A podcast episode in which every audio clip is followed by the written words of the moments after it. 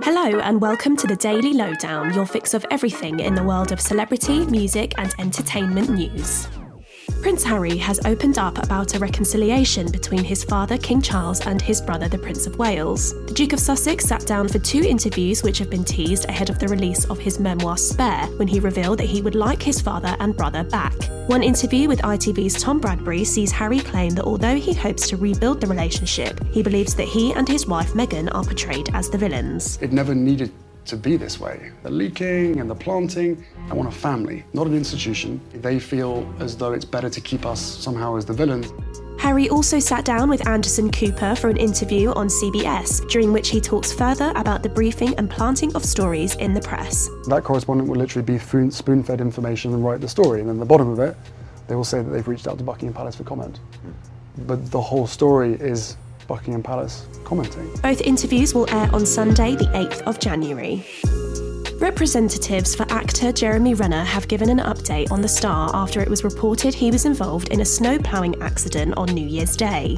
A statement explained that the Hawkeye actor was airlifted to hospital from his ranch in Nevada after sustaining major injuries, including blunt chest trauma, which required surgery.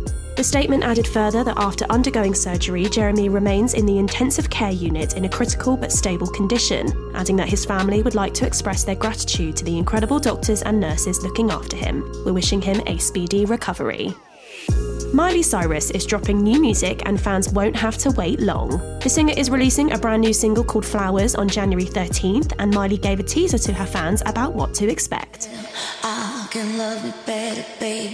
Meanwhile, the news comes just a few days after the Wrecking Ball singer took to the stage for her New Year's Eve party on NBC. The star was joined by a host of other performers, including Sia, David Byrne, and Miley's godmother, Dolly Parton, who went down a treat with the crowd and viewers at home. TV fans have been sharing their disappointment after Netflix announced that the popular series 1899 would not be returning for a second season. The show's co creator, Baran Bo Odar, shared the news on social media, stating that bosses behind the show would have loved to have created a second and third season, but that it was no longer possible. The reason for the cancellation was not given, but they stated that they understood it would disappoint their fans. One star of the show, Aneurin Barnard, said on Instagram that it was not how the show deserved to end. And the music world has been in mourning following the sad news of Earth, Wind and Fire drummer Fred White.